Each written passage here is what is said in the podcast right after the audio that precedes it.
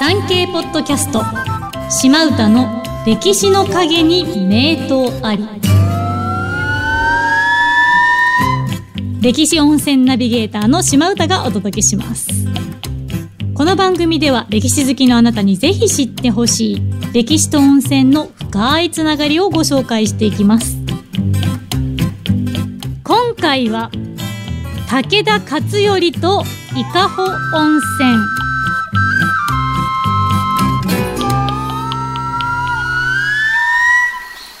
本日の聞き手はこちらの方です奈良あゆみです。よろしくお願いしまよす。ろしくお願いしますお願いします奈良さんはい。武田勝頼ってご存知ですかあの、武田信玄のはいお子様。そう ですイメージってどんなイメージありますもうなんかお父さんのイメージが強すぎて、はいなん、なんでしょうね。なんかあんまり目立たない目立たない影の方とか。そうなんですよ。お父さんが偉大すぎるがゆえに、しかもこの勝頼の代で武田家が滅亡してしまったってはいいう部分もあって、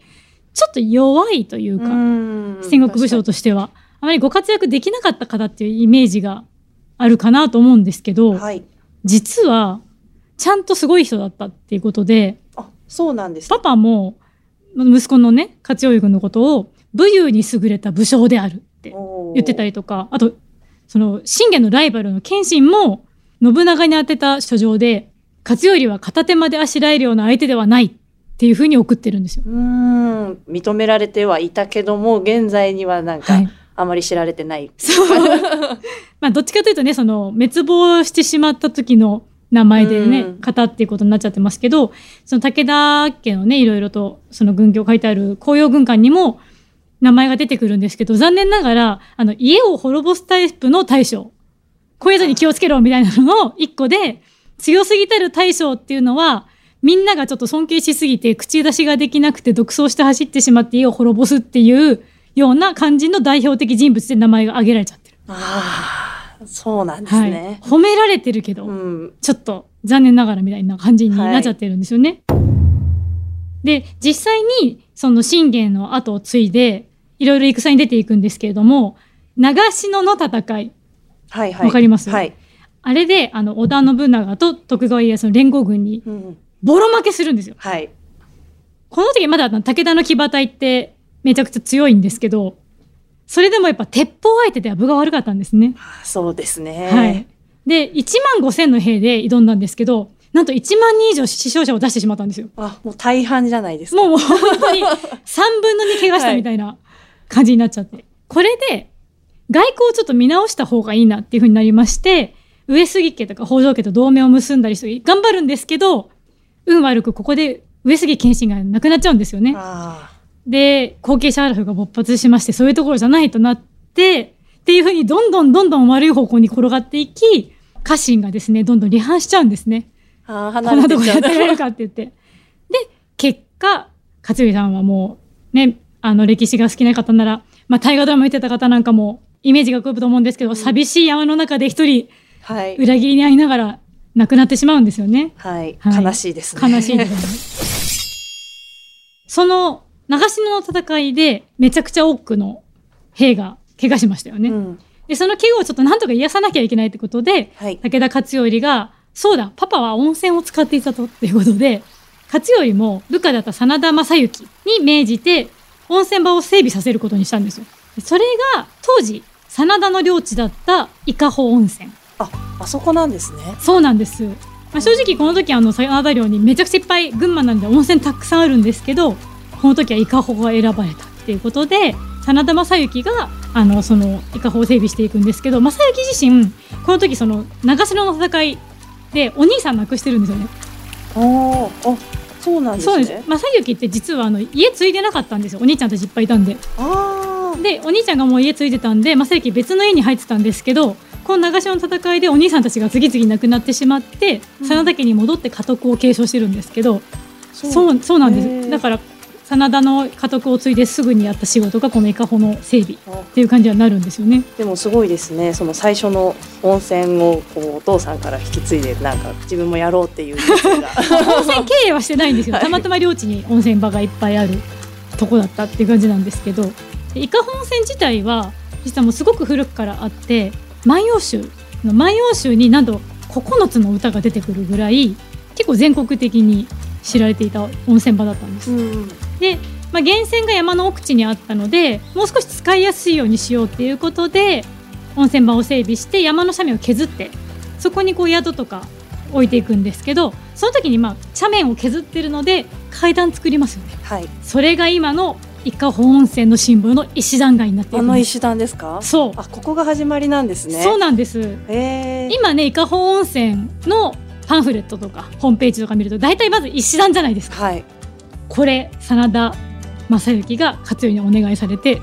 整えた石段が元なんですえー、あそこ見に行きたいんです私もぜひひぜひ、はい365段あ長いあるの であの自分の誕生日がこの段だっていうのをねああなるほどあ楽しいそうそうなんでいうすふうに考えるとそうなんですよここは私みたいに出るんですけど自分の誕生日が1月1日から数えて何日目かってあんま知らないじゃないですか どうやってか六十うん三十日をどんどん足していけばいいんそうですねあその月を足して、はい自分の誕生日まで足していけばいいんですけどたまに何月何日って書いてますけどねだからそこから逆算してもいいですねーえー、面白いそうなんですよそれ初めて知りましたぜひぜひ伊香保に行った時には。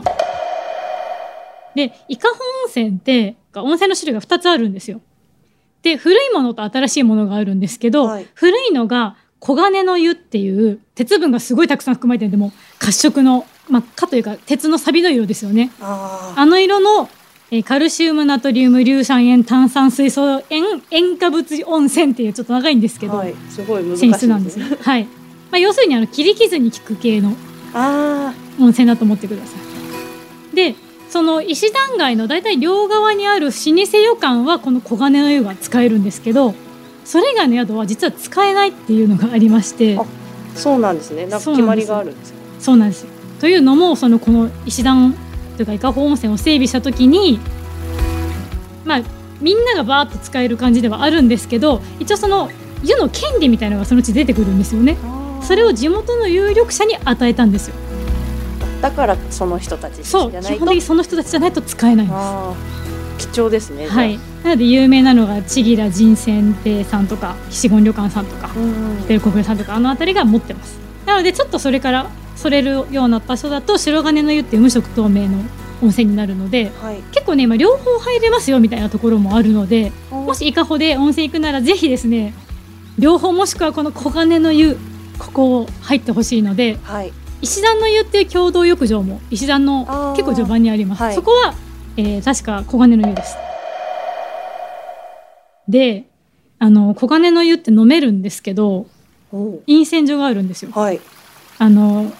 伊香保温泉の観光地で有名な梶川橋っていう紅葉の時にね、はいあのすごく赤いあ赤い橋があって、はいその向かいにあるんですけどあのまあよかったらのの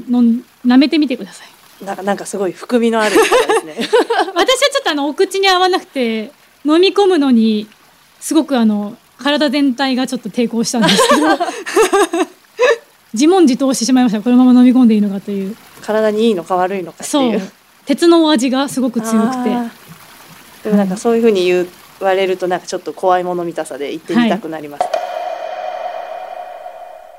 その陰線所からさらにちょっとだけ歩くと源泉がこう丸いこうドーム型の源泉がボコボコ湧いてるとこが見れてさらにその目の前に伊香保の露天風呂があるんですよ。おうでここもあのすごくおすすめなんですけど正直その伊香保神社はいこれ石段の頂上にあるんですけど、はいからさらに10分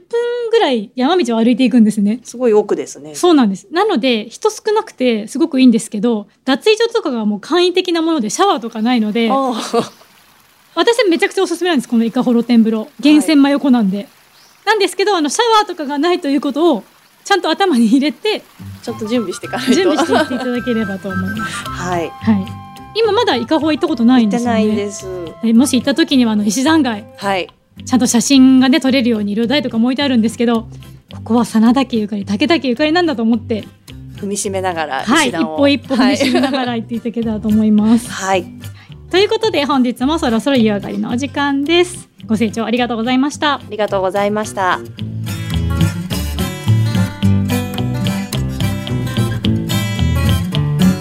言葉番組を気に入っていただけましたらフォローや番組登録そして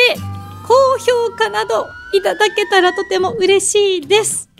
ということで本日もお聞きいただきありがとうございましりがたとうございました。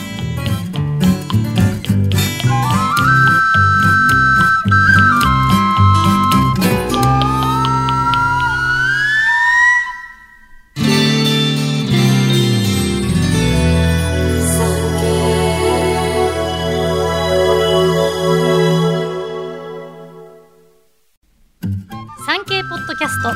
島唄の歴史の陰に名刀あり好評配信中です日本の歴史が好きお城や史跡偉人ゆかりの地を巡るのが楽しいというあなたにぜひ聞いてほしい歴史の舞台に登場する温泉についてお話しします詳しくは産経ポッドキャストで検索してください